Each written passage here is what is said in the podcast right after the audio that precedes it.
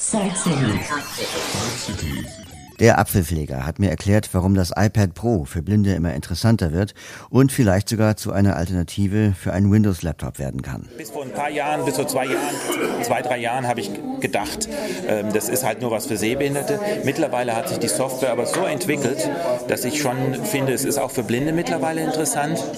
Denn wenn ich eine Tastatur, eine externe anschließe, also ich empfehle das, das äh, neue Keyboard von Apple, dieses Smart Keyboard Folio, weil ich finde das Schreibgefühl darauf einfach extrem angenehm. Ja?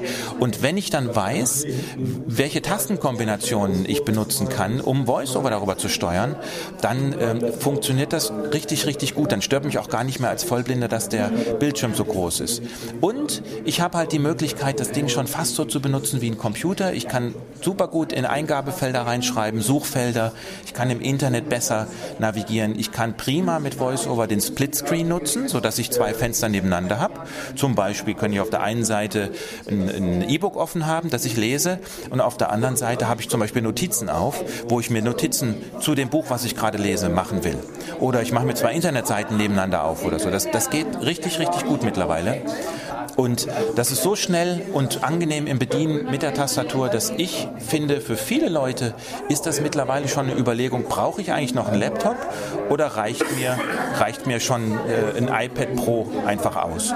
Ich werde ab nächstes Jahr, ähm, also planmäßig und jetzt dieses Jahr auf Anfrage auch iPad-Kurse schon anbieten für Blinde, weil ich das einfach so super finde und ich mache das erstmal, ich werde es zweiteilen.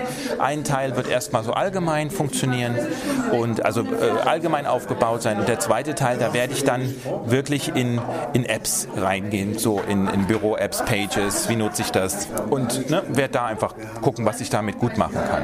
Aber das bedeutet ja, also man muss, um das sozusagen so nutzen zu können, wie du gerade gesagt hast, muss man ja dann zwei Geräte anschaffen. Einmal das iPad und einmal eine Tastatur. Ja, wenn du die Tastatur als eigenes Gerät siehst, schon. Die Apple-Tastatur ist allerdings so, ähm, die bietet, die ist ja gleichzeitig ein Cover für das ganze ganze iPad rundherum. Also das iPad ist damit geschützt und äh, ja, vielleicht habe ich deswegen nicht an Gerät gedacht, die hat auch keine Batterie, weil die äh, klippt sich an äh, via Magnet an das iPad an und nimmt sich den Strom aus dem iPad raus. Die schließt sich an über den sogenannten Smart Connector. Das sind so drei kleine Pünktchen. Man muss dann nichts mehr reinstecken oder über Bluetooth konfigurieren, sondern ähm, ja, man hat, man hat dauernd diese Tastatur, wenn man will, dabei und, und angeschlossen. Und man steht auch nicht vor dem Problem, dass ich will es jetzt gerade mal nutzen und jetzt ist schon wieder die Batterie leer. Es gibt natürlich noch äh, die, den ein oder anderen Verbesserungsvorschlag äh, von mir. Den habe ich auf meiner Internetseite apfel-pfleger.de schon in einem Artikel niedergeschrieben. Da gibt es so ein paar Punkte, wo ich sage, na, also da ist noch Luft nach oben. Wäre schön, wenn Apple danach bessert und ich glaube, das kommt auch irgendwann. Man, man weiß ja, wie das bei denen läuft. Irgendwann ist es dann da. Aber es ist jetzt schon so gut, dass ich sage, doch, das ist jetzt für viele, glaube ich, schon eine Alternative zum Laptop. Ja, und wie siehst du das mit, also mit der Navigation im Internet? Ich finde ja, da bin ich ja mit einem Laptop und einem herkömmlichen Screenreader, also unter Windows, viel, viel schneller als mit VoiceOver. Weil du den Rotor benutzt, richtig? Genau. Genau. Also, jetzt hast du aber bei, bei Apple, wie gewohnt, mehrere Wege, um diese Steuerung zu machen, die Navigation. Ähm, das heißt, du hast einmal auf dem iPad das ganz gewohnte, was heißt gewohnt, also für die, die ein iPhone haben, über den Rotor oder die ganz normalen Wischgesten, plus Tastatursteuerung, weil du hast ähm, auf der Tast äh, mit der Tastatur auch die Möglichkeit, VoiceOver zu steuern. Ähm, da gibt es dann Tastenkombinationen, äh, VoiceOver H zum Beispiel bringt dich zur nächsten Überschrift ah oder VoiceOver L zum nächsten Link. Ja, und, und solche Sachen, die du jetzt gerade angesprochen hast, die du schon kennst vom Laptop, hast du auch auf dem iPad. Ah ja, das ist ja gut, weil das ist nämlich genau das, was ich immer finde, was die Nutzung so verlangsamt. Richtig.